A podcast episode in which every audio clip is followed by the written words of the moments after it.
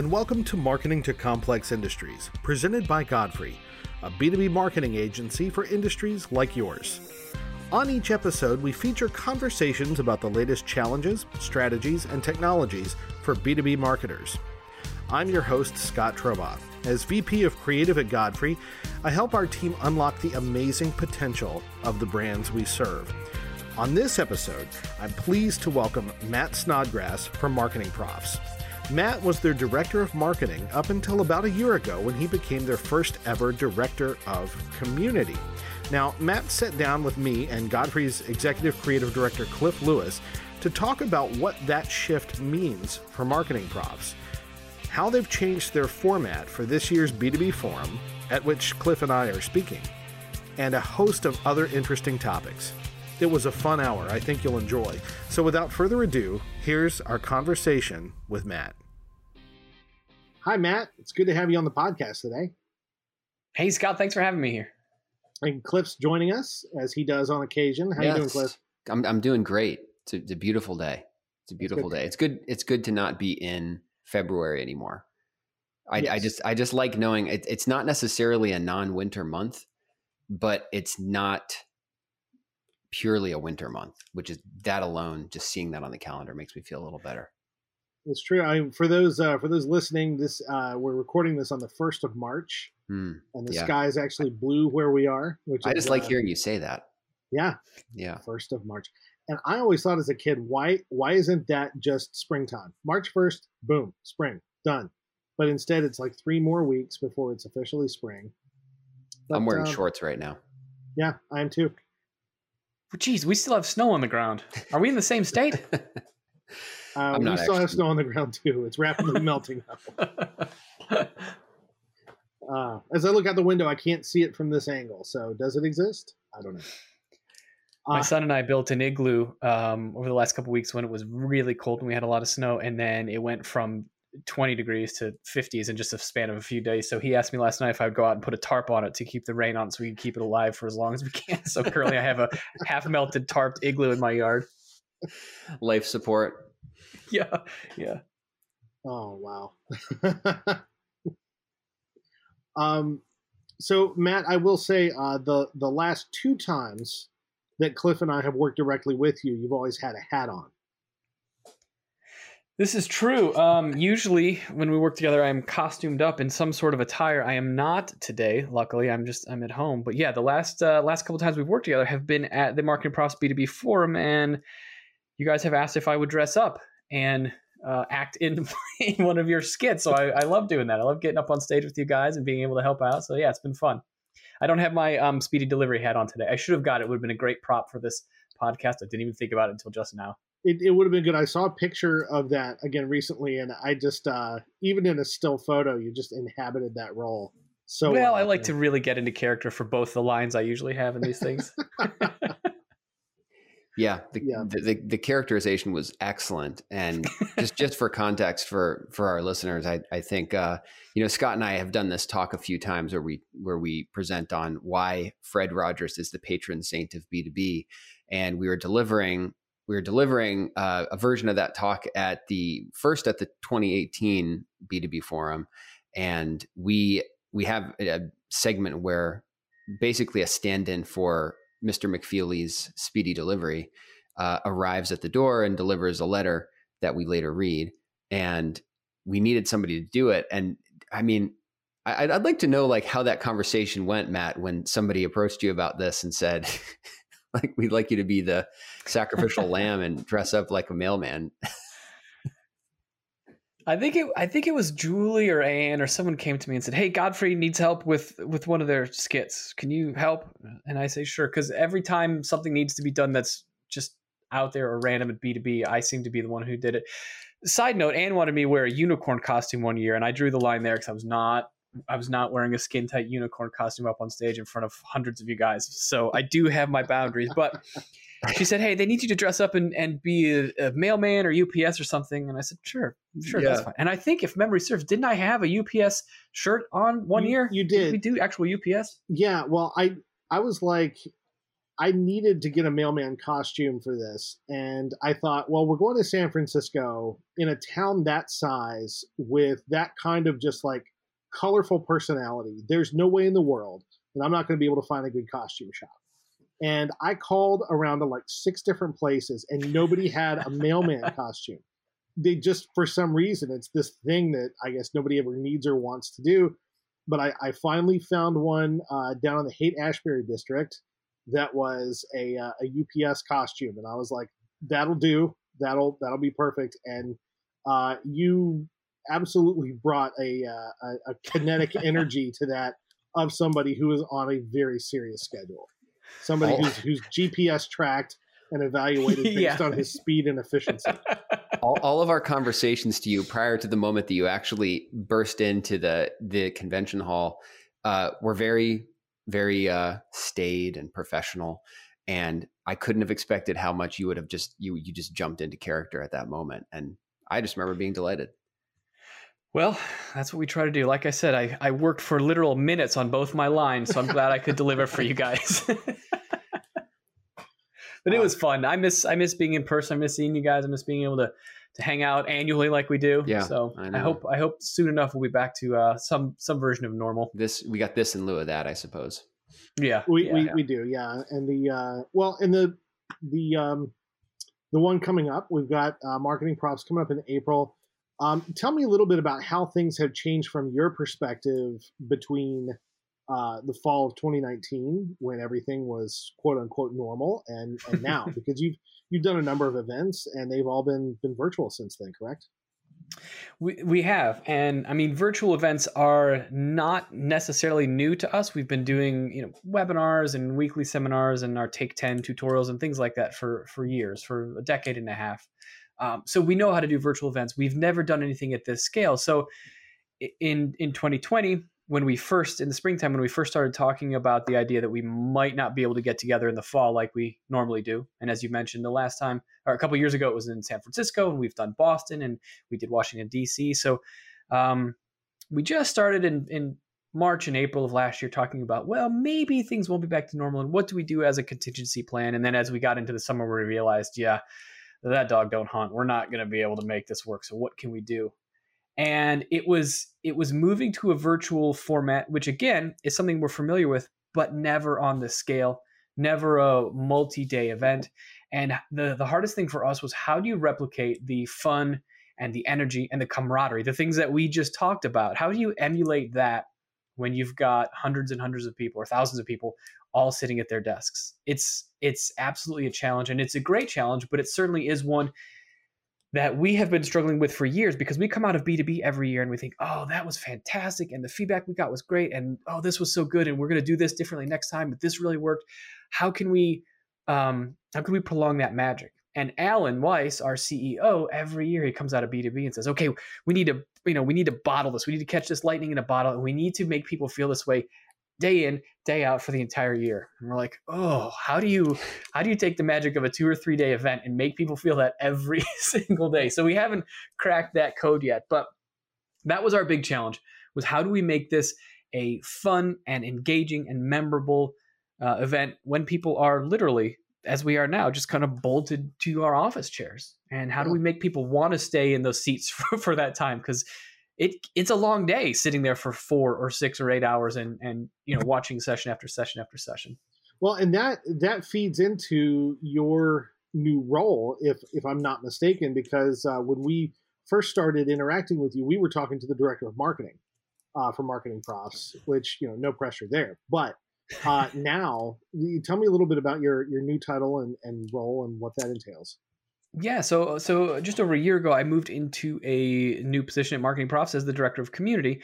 Um, sort of not because of this, but around the same time that this happened, and it, it turned out to be fortuitous because uh, we talked about this pre-show off the air, but we're seeing a lot more of these roles coming up of a vice president of community, director of community, folks who are actively working to engage the community, build the community, because it has become. I mean, it's always been important, but it's become so much more important over the last 12 or 13 months um, having a community you can fall back on having having a brand that is part of that community. So again it was fortuitous that i sort of moved into this role not because of the pandemic but right as things were starting to happen. So I'm responsible for um, for getting people engaged, for talking pe- to people, building up our community, listening, um, you know, getting people in the doors and talking to them and figuring out what it is that people want, what they're interested in, what they want more of, what can we do better. So it's all about the idea of just of giving back and being part of something bigger than just selling a product or providing a service or having a newsletter people sign up to. And that's I think what a lot of organizations have realized in the last year is we have a product but the product is not the end all be all. We have a brand, but the brand is not the end all be all. All those things come together and they form this this community. And so you you've got a lot more organizations who are actively working at building up a community.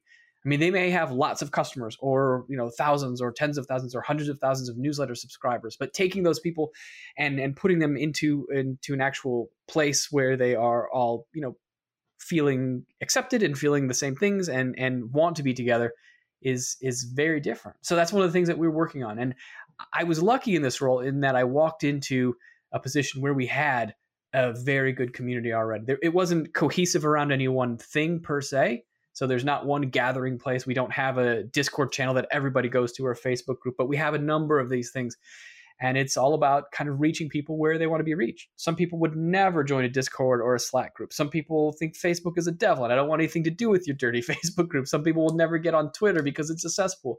So it's all about trying to reach folks where they are and, and where they want to talk.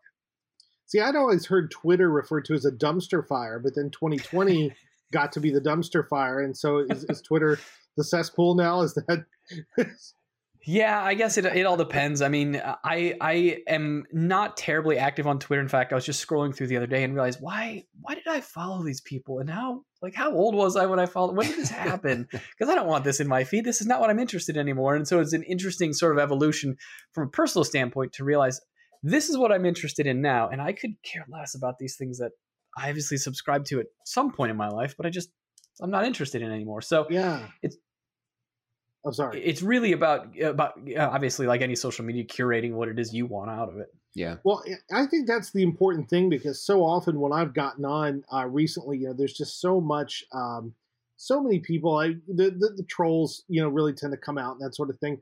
Um, and we do have power to curate that experience. I mean, um, you know, I mean, I, I know people who are very very careful about about not crafting an echo chamber um, and that sort of thing which I think is important. Um, but the idea that you have some personal responsibility about that, you have some personal opportunity to to craft your experience, I think is very important.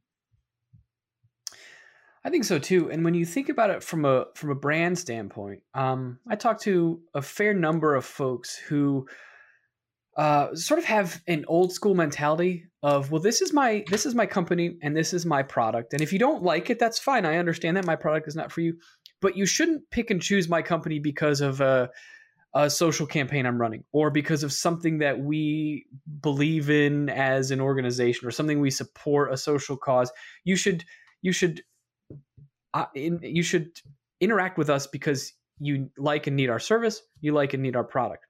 And I think that's you know fundamentally I think that's a, a little bit of an archaic way of thinking because what we've seen over the last several years and really ramped up in the last year or two is that customers flock to organizations that they think that they feel have sort of the same alignment as they do whether it's mm-hmm. social causes or campaigns or giving back or doing good or whatever it is they they want to work with companies that they feel have their same interests in mind so it's not enough to just have the if you build it they will, will come mentality anymore um, people are really looking for organizations that feel the same way and believe in the same things they do. So as a brand and as an individual, that's an important thing to realize. And I I have probably been a little bit slower on the uptake given, you know, I'm I'm an older generation. I'm in my mid 40s, so I'm not, I haven't been raised on social media and it's not ingrained in me per se. Um, and so I've probably been a little slower on the uptake, but I I see the value there and I'm actively trying to make these changes. And, you know, I'm active. We're working on this at Marketing Profs all the time. Is trying to figure out, you know, what is it that we do, and and what's our reason for being. Simon Sinek gives a great TED talk on why, and we always yeah. talk about the why, right? I mean, it's it's fantastic, and it's such a great exercise that every organization really should try to go through and, and figure out what your why is. I've uh, I've talked to a number of college students who are getting into marketing or they're getting into design, And every time I talk about Simon and I draw those circles and uh, and talk about it where so many companies do it from the outside in, and he talks about doing it from that core, uh, from the from the inside out, to where the outside of it can almost be any product or service. Yes. As long as you're as you're really consistent, and it always you just see the light bulbs turn on, and I'm like, I got to you before you got out of college, right? yeah. like, yeah. That's uh, that's really really satisfying. Yeah. I wish I had someone, you know, when I went through through my uh, MBA program for marketing. Um, I wish I had someone who who talked that way. I wish that information was there, but nobody was at the time, and it was all, you know, here's the four P's, and you got to learn your f- financial basics and things like that. But there was no there was no push on the emotion and the feeling of things, and you know, I, I can't think that this was just a new invention that happened when Simon Sinek gave his talk, right? There have been people who have been keyed into this forever, but it just hasn't made its way into sort of the mainstream curriculum. So I wish, you know, I wish desperately that's something I had known 20 years ago. It, it's a deceptively simple message uh, to the point that it's almost like going to uh, some Zen master, right? Where it just yeah. seems so simple and so clear, but it you you've got to push through a lot of nonsense to get there. I think. And as you, it, it makes total sense. Like when you said you saw that light bulb go out, and the first time you know we discussed this internally, there was so not go out, go on. and when we when we first discussed this internally, you know, to the folks who hadn't heard it, we saw the same thing. Like, yes, this makes sense. It's just it does take a lot of work to get through it and to figure out what that is. But when you get there, it really is it it resonates. So that's what we've been working on a lot for the past year. That's really really that's really good. And I, I think that uh, you know one of the things that, that I like from engaging with your brand, and it's something that we try to do with Godfrey as well, is is to be um, you know completely authentic when we are are operating with people, and to really lean into the joy and the excitement that we have in um, in helping to make the world a better place you know through marketing because so often we get um, we we get this idea that that, that marketing uh, we can be very cynical about it, uh, and I'm I'm guilty of, of having done that as well because so many people have done it poorly for so long, uh, and they've they've done it they've done it a bit greedily. Um, but to to actually market in a way that's authentic and you're actually trying to make the world a better place, um, it does I think create that community. It creates that that sense of of belonging and um, and synergy. Oh, that's a terrible word to use. But you know what I mean? oh, we're playing buzzword bingo right now. I'm marking off synergy. Simpatico. There. Better? Perfect. I like it. um, yeah, it's it's go ahead, Cliff. Yeah, I was I was gonna say, I mean, that whole idea of finding your why, and you mentioned that you've been you've been looking more closely at that than than ever before over the last year. Um, what do you feel like you've discovered? Like, what do you feel like you've you've learned that you hadn't quite considered before over the course of the last very tumultuous year? It, yeah. it now being March, we can pretty much say the last year. Yep. I definitely think that we have found that it's okay to say no. Hmm. And in our in our marketing team, we had we've been saying that for years, you know, kind of internally to to our small group of marketers, that we know that our product and our service and our brand is not for every single marketer out there, and that's okay. Historically, we've had the mindset of we just want we want this to be a community of everyone. We want to get every single marketer through the door. We want every single marketer to you know to read the newsletter and to listen to the podcast and take a course and subscribe to this and do everything. And we've been saying, you know, among our small group for years that we don't have to be everything to everyone. It's okay to say no to people. But it really wasn't until we started digging into this that we realized, you know what? We it is okay. We can be comfortable by saying no. And there are marketers who who our content is not for, who our product is not for, who our brand is not for, who we don't create for them specifically and we don't appeal to them and we have to be okay with being able to say no. And we have to be able to we have to be okay with people saying this isn't for me. I mean, every time, I don't want to say every time, but whenever someone would unsubscribe and uh, send a note into customer support and saying, I didn't, I unsubscribed for this, or I don't like this, or this isn't for me, blah, blah, blah. Mm-hmm. We would read that and the management team would, would see that. And we would always take that personally. And it would be like, okay, what, what can we do? How can we, how can we get this person back? What can we do? And you can't chase after every one of those. And you just have to give yourself permission to say no. I feel like I've repeated that phrase 30 times in the last two minutes, but that's one of the big, Yeah. that's one of our big takeaways is, is that it's all right to not be for everybody. hmm I, I think that makes because you, you'd rather have a, a smaller group of diehards than Absolutely. a broader group where you've got a lot of a, a lot of people who are kind of half on, half off. Um, it reminds me, I, I, I did a little brief talk uh, not long ago about um, Herb Kelleher, the uh, original CEO from Southwest Airlines, and there was there was a story about a woman who just unfairly and very meanly, uh, you know, wrote this letter about why she was never going to fly that airline again, and and all these these really just almost silly reasons why she just hated it. And he wrote back to her personally and just said, "We'll miss you." and Yeah. uh, and you know, usually when people will will do anything at all costs to keep someone's loyalty, it you know it, the attitude was just like, honestly, it doesn't sound like we're a fit, and and um, I, it's okay to just not talk to me that way anymore. we'll part ways. Um, and and that's the tough thing to do as a brand is to is to be okay with that and to give ourselves permission to say it's okay if if Scott wants to leave and not be part of this community. I understand and I'm not taking it personally. I don't know if you guys have um watched a show on Amazon called the Amazon Amazon called The Boys.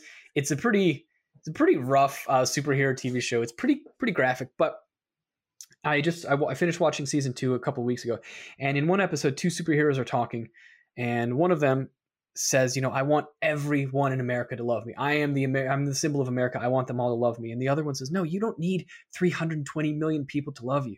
You need 5 million people to be angry and to want to take action. Hmm. And it goes back to exactly what you said is that we don't need to have every single person. We need to have a, a small niche, or it can even be a large niche, but a, a, a group of people who are passionate about what we do. We don't want them angry, but we want to be people who are passionate about what we do, who agree um, with the things that we stand for and and feel that we as an organization as a brand are in alignment with them and those are the folks who are going to help move the needle who are going to really really help you know propel your company to greatness Yeah, I, Seth Godin talked about that. I think in Tribes uh, was, Yep. was the book where you know he he said like for an individual, if you get a thousand people who will buy everything you do sight unseen because they just love you, um, you can make a living at that. You quit your job, you're good, and you can go be a content creator. Uh, you know, for a company, I think that number is different, but it's true that it it does not have to be everybody. It, it really doesn't. So I'm kind of curious, uh, Matt. You talked about trying to find ways to capture the magic in the sense of the sense of community, the sense of like that professional fellowship that happens when you get a bunch of people together at at the at the B2B forum. Um, and you did have you've had at least one major virtual event uh, last fall. Um, how how did how what did you do to try to recapture some of that feeling? And I'm just curious to hear like you know what what about it worked better than you would have expected? Um, what what about it didn't quite work? I think there are probably a lot of B two B listeners who, in various ways, probably not at the scale of marketing profs, probably smaller scales than that, but you know, a lot of B two B marketers create uh, smaller, very targeted industry events or customer events that they're having to try to manage virtually. So I, I think it'd be interesting to hear about, you know, what worked, what didn't. You know, yeah.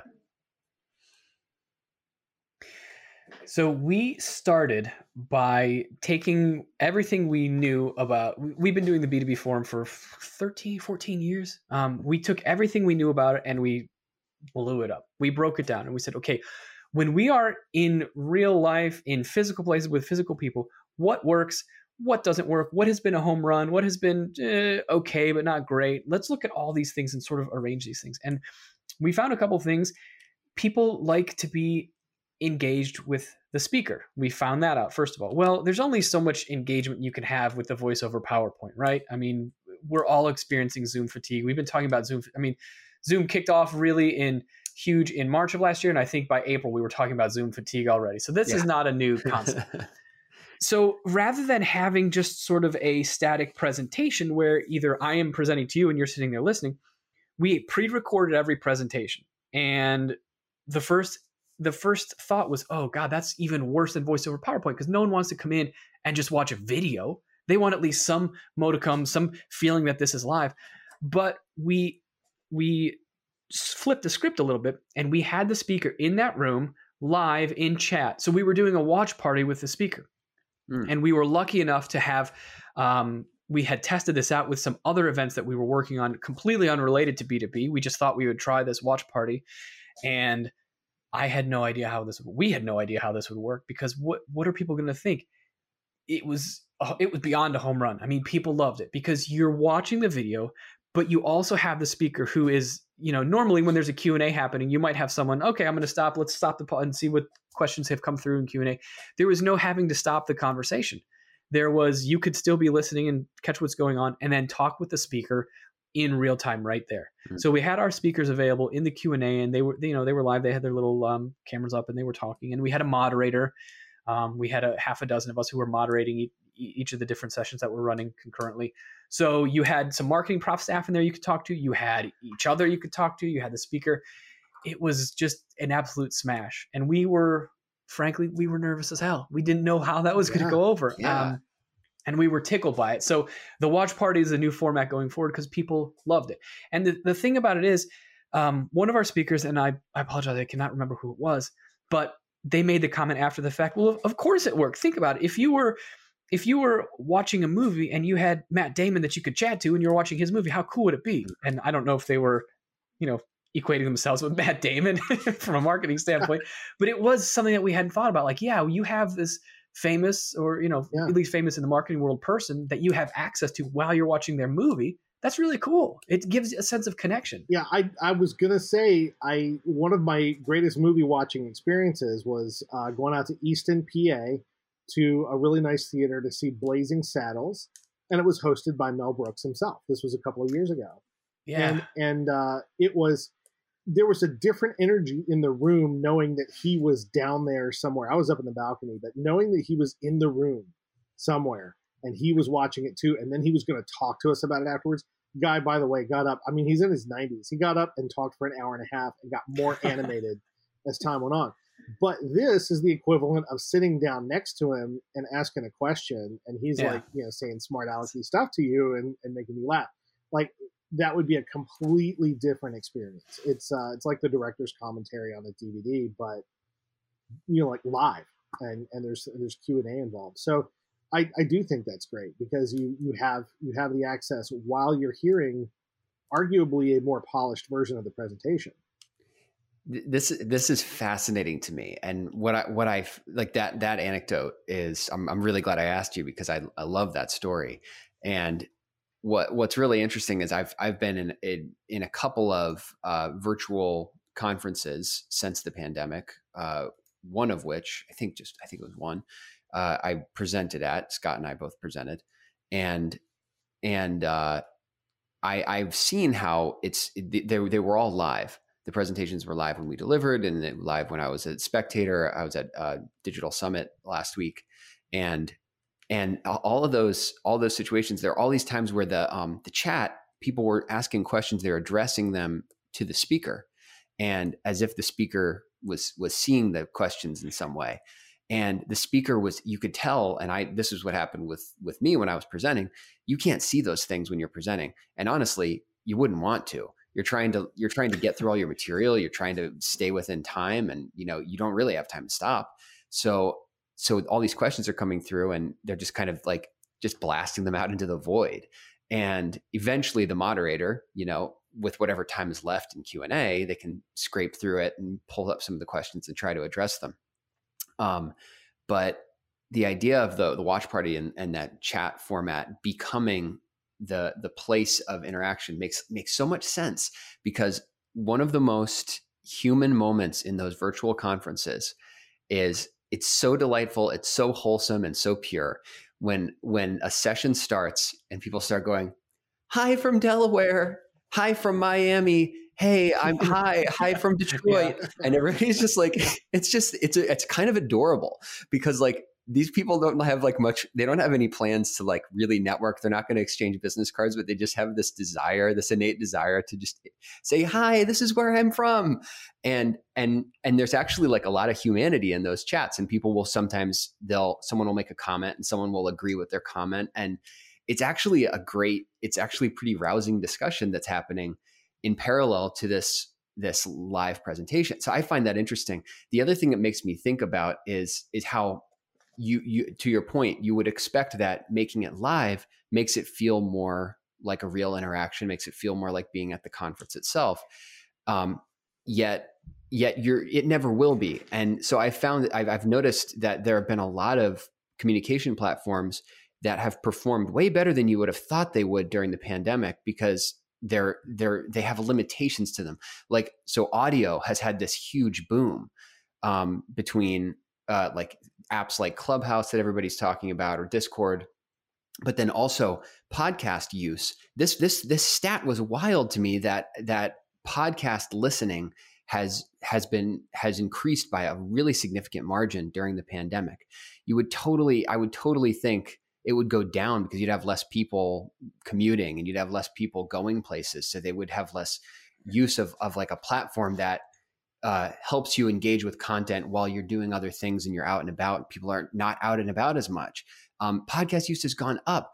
And I think it could be, it ties in the, the Zoom fatigue, I think, a little bit that, you know, we, we have these virtual interactions that they're, they're sort of counterfeit real world, real life interactions, human to human interactions. They're kind of giving us the best approximation of it that we can we can get. But but we're losing so much in those, uh, so much of the authentic human interaction that I think when you limit some of the dimensions, you limit the visual dimension. Perhaps you go to you go on a, a platform like Clubhouse, and you're just you're just it's just your voice. You go on Discord, it's just voices. Um, you you almost something's gained because you're you're just limiting you're you're helping to focus on one attribute of the interaction and so i think that that to me that really the watch party concept really ties in with that whole phenomenon because you've limited something and but it's sort of like you've scaled your ambitions and created a context where people within that context can have a really good uh, like a really good lively interaction. I I think part of it, um, going back to to talking about podcasts for a second, because podcasts are podcasts are my favorite thing, um, just in the world, favorite way to consume content, mm-hmm. hands mm-hmm. down. I think, you know, for me personally, I, you know, when when you're trapped in a house with the same people for a long duration and you're not allowed to do anything, it's it's a means of escape, right? It's it's just I can put my headphones in for half an hour or an hour and listen to something and not be sitting at my desk working, but but just take a break and let me sort of zone out. So it's from a selfish standpoint, I really appreciate it. Mm-hmm. But the other side of that is uh, is you know I listen to podcasts and it always takes me eh, probably longer than I need to to get in and start feeling a podcast. Some people can jump in and say, "Oh, I've listened to two and I love it. It's a great po- greatest podcast." I, it takes me a while to get into something, but when I do, invariably I feel connected with the the host. Like there's a connection that so you feel like you know that person, and the more of these episodes you listen to, the more you feel like you know them and whether you whether you actually do know this person or not you there's that feeling of sameness. There's that feeling of oh i know what that person's going through. Oh i've been in that same position. Oh i've heard about their life experience and i have similar life experiences there's a connection that's made and i think that goes back to that watch party as well because you're not just hearing someone talking at you, right? Someone is talking to you, and you're able to have that dialogue that goes back and forth. Mm. So I think it's an added dimension of, of that watch party that's that's really fun there. Yeah, I mean, I just put out a survey. You're literally duplicating just, the person. yeah, yeah, exactly. You're cloning. Yeah, it's true. I put out a survey on LinkedIn. Just I just needed a LinkedIn post uh, uh, two weeks ago, and I couldn't think of anything. I was just having a just garbage day and couldn't think of anything pithy to put out. So I thought, the hell with it. I'll just throw up a survey. And the question was, what is your favorite way to consume content? Is it reading, you know, books, blogs, articles, that sort of thing? Is it watching videos, webinars, courses, or is it listening, podcasts, audiobooks? And, you know, I'm I'm 90% audio. That's my jam. I love it. Mm-hmm. I was surprised that only 14 people, 14% of people said that because as you said, I would feel like right now in the last year, this would be the time when audio usage has just really skyrocketed. And I was I'm constantly disappointed because every time I ask our audience about those numbers, that's what I see. It's a really abnormally low podcast and audio number. But I wasn't surprised, but I just I wish that number would go up in our audience, the people who are ah. are uh, you know yeah. marketing profs folks. yeah. yeah. Well, you know, and, and, the interesting thing for me because I've I've probably tripled my podcast listening in the past year. And, me too. And prior, I would do it while I was while I was working, but a lot of times it was like radio shows that I didn't want to tune into, didn't want to like, you know, wait for two o'clock on a Saturday afternoon to listen to This American Life or something. I just go binge the podcasts while I worked, and uh, and that was really great because you could just get steeped in all these stories and, and everything. But I've I've gotten into like this past week. Um, I I had bought uh, Matthew McConaughey's new book, uh, which is a memoir, and it's really fascinating. It's written really the way that only he could write it. But I had noticed that he was on every single podcast that had more than six listeners. Like he just took the time and went everywhere. And I thought, I'm going to pick four different podcasts from four completely different genres that are all talking with Matthew McConaughey and listen to how they interact with him and how he interacts with them. So I, I listened to uh, he was on uh, Business Made Simple with Donald Miller, mm-hmm. and he was on like uh, one with uh, Dax Shepard, and you know they they they were coming at it from that Hollywood perspective, so they had all these anecdotes and different stories, and it was fascinating because you get this like four dimensional look at somebody, especially when it's somebody that you feel like you know, because McConaughey is one of those people who's just so consistent in uh, yeah. and and so authentic, and you just get you get a richer experience from it. And and that's what I like about podcasts that you can you can um, listen to sometimes the same people, or you can listen to a variety of different people talk about the same thing and just get completely different perspectives on it. Matthew McConaughey did not come on our podcast. I'd like to point that out. You know, to be fair, you haven't asked him though, right? No. So I mean, it's all in the ask. Yeah, it's all in the ask. That's got to be on our uh, 2021 bucket list for sure. I, I, can guarantee all three of us are trying not to do an impression of him right now. I've uh, I've resisted the word "all right" at least three times. I hope it's three times. There, there was a meme going around where, where people were reading passages out of his book in his voice, and he was reposting them like crazy and like that's and like laughing his head off. He's like, "You guys are awesome. Keep keep keep doing this to me, please." I mean, that's the thing. Like, he's got his brand, and he's you know. Yeah.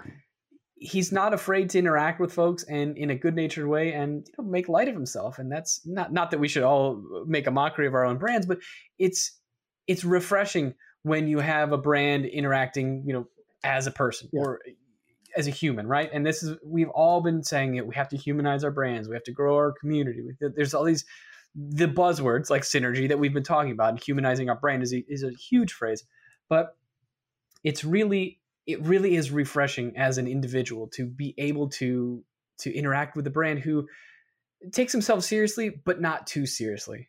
And so that's you know that's what we are trying to do at marketing profs is yes we believe that learning changes lives. We are serious about learning but boy we better be able to have some fun while we're doing it or we're doing something wrong.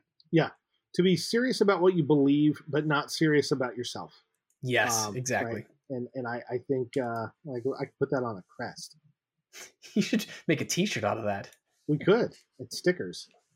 So you know, moving forward, uh, you know, current current landscape for everything. Um, we've we've talked about a, a number of I think really important elements, including the power of audio. And if, if brands aren't doing that, uh, it, it's an area of untapped potential in that in that case. Because I think that um, uh, we all got so starved last year for overheard conversation, happened upon conversation, right? I mean, you, are not walking through the audi- the the office overhearing something and stopping to make a joke or to ask a question. Um, you're not going to cocktail parties and and getting to just discuss things with people. Um, you know, we're, we're not even yeah, we, we're just doing so much less of that. And I think that's why audio helps so much. I think that's part of I think it's part of what drove me uh, to it because you know just to have the diversity of conversation uh, in my head, even if I wasn't able to participate, was helpful. What other kinds of um, advice would you have for brands right now uh, as we're as we're slowly starting to get back to to the way that we remember things?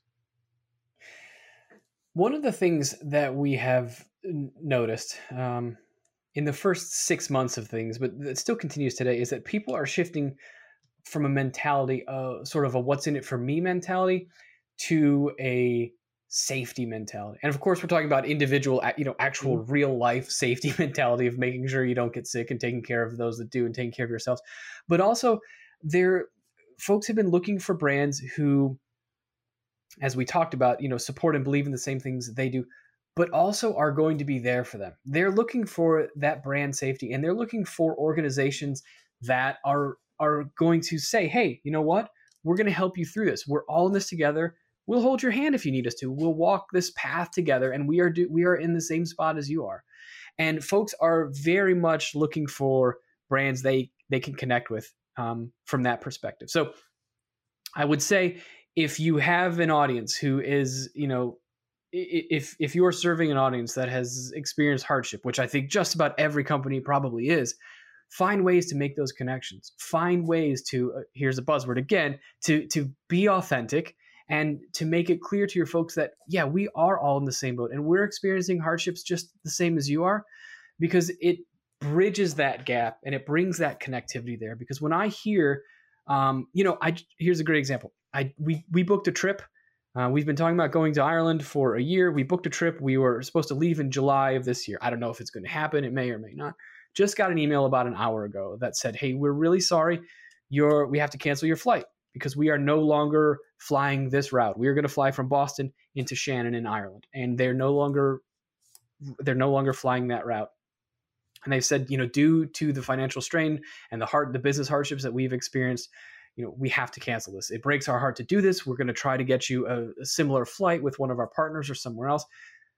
And my first response was, oh man, this sucks. And I was pissed off because I had this plan and we bought the tickets and whatever. But then I realized they are being vulnerable. They are showing like they're admitting, yes, we are struggling right now. Mm we are not a, a, a, big corporate monolith. We are just like you, right? We had plans that we thought were going to happen in 2021, and they didn't for financial reasons, for business reasons, for pandemic reasons. But we're in the same boat, and it, it sucks for you. It doubly sucks for us because now we have, you know, thousands and thousands of views who we have to send this letter to. Yeah. But again, my initial reaction was this was really crappy. But then I read the email and thought this is actually a very, very well written an authentic letter. And it didn't come from the president. It didn't come from the vice president of operations. It just came from, um, I think it just came from their customer support or their brand in general. Hmm. Yeah. But I thought, wow, this was this was really, uh, uh, I guess, a good moment out of a bad moment because I stopped and I thought and I realized, okay, I get it. I make that connection. Things suck for everybody. They suck for you guys too. So that's important. It's it's important to show that you can be vulnerable. And so again, we talked about uh, earlier giving yourself permission to say no. It's okay to give yourself and give your brand permission to share. We don't have to be the great and powerful Oz behind this curtain all the time. Hmm. People want to see our foibles. People want to see when we screw up. We had part of part of what we what we at Marketing Profs decided to do last March when things kicked off and, and things got real ugly and things were shut down and people were losing jobs was we were going to put together a giving back campaign. And, you know, full disclosure here, we took a significant revenue hit by not having our event live. Mm-hmm. Um, it's just the reality of it. So we didn't have money to put into an actual, you know, paid giving back campaign where we could support something. So we tried to think of, well, what can we do internally? So we decided that each quarter we're going to at least have one, if not two, or sometimes three free giving back events for the entire community. So um, our chief content officer Ann Handley did like a I don't know, three or four long Ask Me Anything event from her tiny house in, in her backyard about writing. So we know writing is big for marketers she just had people come join her and spent hours. She gave a presentation and then spent hours asking or answering people's questions. Just and she stayed there until everyone was gone. Just answered question after question after question. Our um, our CEO Allen Weiss is big into mindfulness, so he put on a virtual mindfulness session, mm-hmm. and it it broke our system. We had too many people register for it, so we actually had to split it out into six different groups because so many people signed up for it. We've had a couple open house days where we have just opened the doors to our library and said, you know what, everything you would normally have to pay for is free today. So come in, sign up for any course you want, take any sessions you want, anything you want is free. Mm-hmm. We had, so that was the backstory to, to my real story, which was in January, we had a career day event and we thought well this is this is great. We're going to sort of capture the momentum of moving into a new year of 2021 we're going to get some great speakers and we're going to talk about how you can get your resume updated how you can um, find new jobs because a lot of marketers are hurting for jobs how you can put linkedin to you to work for you and use it as efficiently as possible. We had this whole session set up and we had about 4000 people registered for it. The day of the event comes, and I don't know the number. We probably had eight or 900 people in the lobby waiting for that first session. And the tool we were using, the app we were using, crashed. Literally, the doors would not open. Mm. We couldn't get people into the session. We couldn't play the session. We couldn't record the session. So we fought that for about 40 minutes, um, 45 minutes before, and it was an hour, hour long session. We fought it about 45 minutes until we just decided, sorry guys, we we can't do this. What happened was amazing because we had people in this lobby, and I was there as a moderator, and we had Kim, my coworker, who was also there, and we were both in the background trying to frantically get this going. But people were asking what was happening, and so we had some standard text that we were copying and pasting in, and we were explaining that we're working on this. There's there's technical problems, and we're trying to figure out what's going on with this app we were using. And it was unfortunately the app itself just went down. The company that said, "Sorry, we have to reboot our servers, and it's going to take a while." But what what happened? We got to a point where other people in the audience were then explaining when someone would ask a question. We'd have people chime in and say, "Here's what happened. Marketing profs working on it. Um, Matt said this. He, this is copy pasted from Kim's response ahead uh, up above." And so we got to a point after you know 15 or 20 minutes of this where our community was taking over and they were actually doing support for us and they were saying everybody just hang tight. They, are aware. They know that it's not playing yet. Because even at you know 15 20 25 minutes after people were coming in i'm not seeing anything. What's wrong? Mhm. so our community stepped up and that's not something that you can make happen. No. that's just sort of an organic development. And to your point earlier I, am sorry i don't remember if it was scott or cliff who said this but one of you guys said you know they're not in chat exchanging business cards. That's exactly what started happening because the the session was about how to optimize your LinkedIn profile. So people were starting to share LinkedIn profiles and say, "I'd love to get connected to more marketers." We had hundreds and hundreds of people sharing their LinkedIn connections through there, and we got so many emails after the fact that said, "Hey."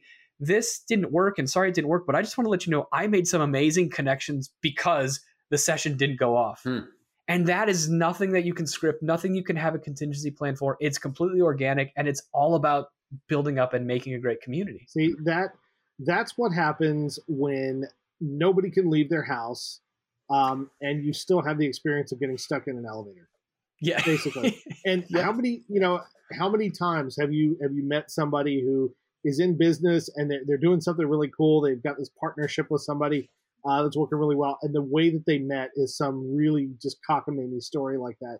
And you you have no idea how you may have affected the course of some people's lives um, just by keeping the waiting room open while you were experiencing technical difficulties. I love Yeah, that. and I love that. that and that's what you know it's okay as a brand to share stories like that to say yeah we had a pretty i mean this was our preeminent this was our big kickoff event to launch 2021 and it flopped we get it we know we were able to recover in the afternoon of that day but our first couple sessions were just borked so but people you know they don't like to to um, wallow in misfortune but they do like to hear you know what this company this brand this this group of people they have the same struggles I do. We're all struggling with the technology and we're all struggling with things breaking on us and how can we make this virtual thing seem less virtual? So again, we're all in this boat together. That's really cool. So, uh, looking for those serendipitous opportunities, um, I, I think requires an eye for it. It, it requires, uh, in a case like that, you had a community that you uh, collectively have crafted for quite some time. You, you've really been a, a greenhouse for that. I've I've experienced it um, you know, in a number of of, of uh, events and and in a number of ways, um, but also just being like you said, vulnerable, right? Uh, vulnerable enough to to just hang with it and and be honest and and talk about that. Um, it does humanize you. It, it humanizes you as as a group of people who are doing your best to serve your customers. Yeah, it's very easy to own your successes. It's very easy to own when something really goes well. It's a hell of a lot harder to own when something flops. Oh, but yeah. by doing that, that endears you to to that very same audience you're trying to serve because you know, oh, these are real people and they're facing real problems just like Yeah. I am. Yep. Well, you know, honestly, uh, we're we're almost at time, and I was I was going to ask you if you had one piece of advice for people. Uh, you know, what would it be? But honestly, it sounds like that that would be it. That would be it. Yeah, it would be it would be just own it. Um Yeah. whatever it is, you know, good, bad, ugly, Mhm. warts and all. Own it and don't be afraid to share it. That's fantastic. Um, Great, I, Cliff. I, I, don't know if you have any uh, any parting thoughts or insights. No, just um, I'm looking forward to uh, April seventh through eighth. That's the uh, that's the April. That's the um, the next B2B forum. Um, so that's that's the watch party. I guess that's going to be that same format. So Scott and I are excited to to record ours this week, and uh, can't get before before we go. Can we talk about that for a minute? Yeah, yeah, sure. I, I want to ask. So you guys are presenting on wonderfully weird ideas, right? Yeah. And and I'm I've read your description and I think, well, it's how to catch, tame, and train them. So obviously you're going to be talking about Pokemon somewhere in there. I feel like it has to be if we're talking about catching, taming, and training. But can we talk weird ideas for a second just before we go? Oh yeah, sure, yeah. What um. Do you, do you see what just happened, Cliff? He turned the tables on us, and I, now he's the host. I flipped I the know, script and I, I, I Matt, Matt took over the podcast. I know. Um, I'm, I love I'm, this. I'm, here for this. I'm I'm nervous. So I I, I want to know like what do you what do you guys define as a weird idea? Give me a, give me a weird idea that you have seen, experienced, come up with on your own. Oh man, I mean we've come up with a lot, but I mean the yeah. the idea, the, the concept is is you know you look at a lot of the most the most uh, legendary advertising and marketing communications in in history in advertising history and a lot of them whether it's like think small where's the beef uh, old spice Poo-Pourri um, yeah. yeah i mean uh, you KFC, name it KFC, KFC rearranging their letters to make you FCK. think a swear word. Yeah. yeah. like all like all of these legendary campaigns. Like one of the things, everything Geico's ever done. Like all of these legendary campaigns. Like one of the common elements that shows up so often throughout advertising history is is weird, something that's just absolutely bizarre. And I think a lot of marketers look at that stuff and they feel so disconnected from how that kind of thinking comes about, how those ideas get sold.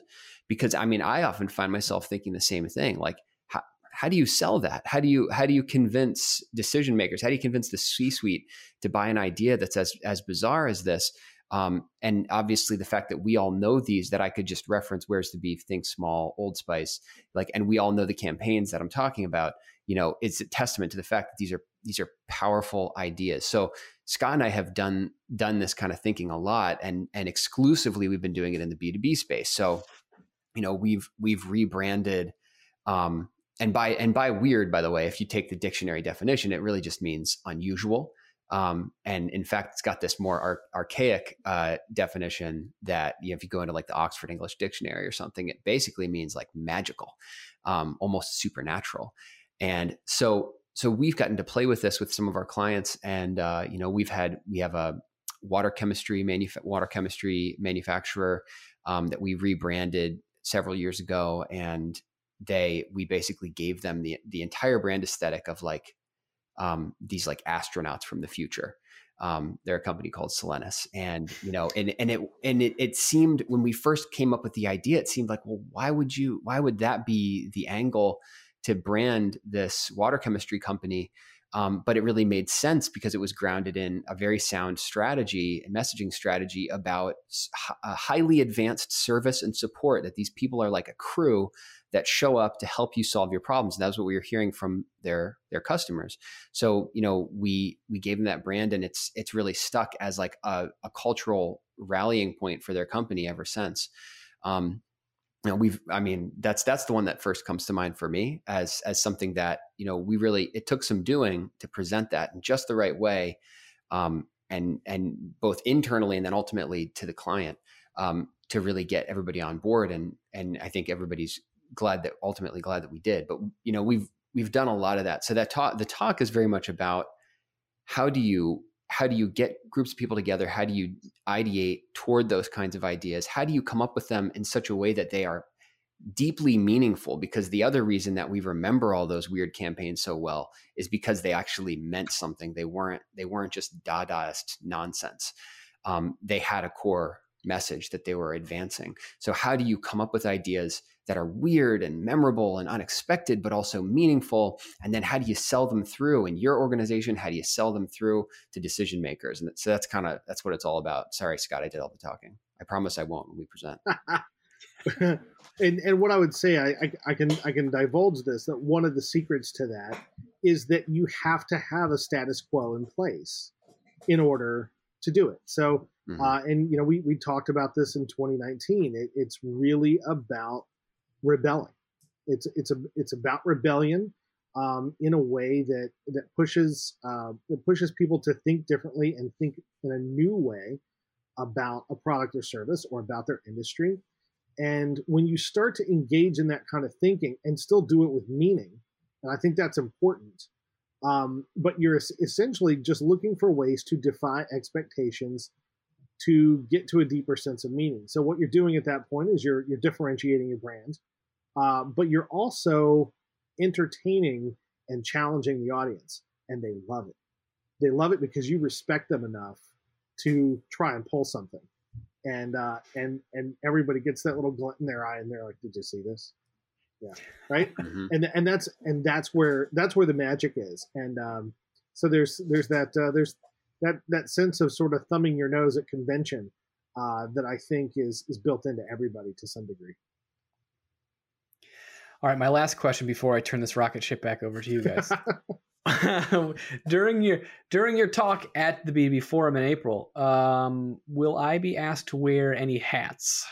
No, I don't. Th- well, wait, Cliff, did we cut that? I think we cut the mat the mat bit. Yeah, because we only have about twenty minutes. So That's true. Well, I can't wait. It's it's gonna be awesome, guys. I look forward to it. Uh, yeah, we're um, we're we're hoping to hoping to try some things that that people would definitely not expect in this form of presentation. Um, and that is all I'll say about it. Can't wait. All right. Matt, thank you very, very much for uh, taking the time out uh, traveling such a great distance to come and sit with us today. I did have to move from my bedroom down to my office for this, so you're welcome. Thanks for having me, guys. It was a lot of fun. Yeah, we appreciate it. Yeah, thanks a lot.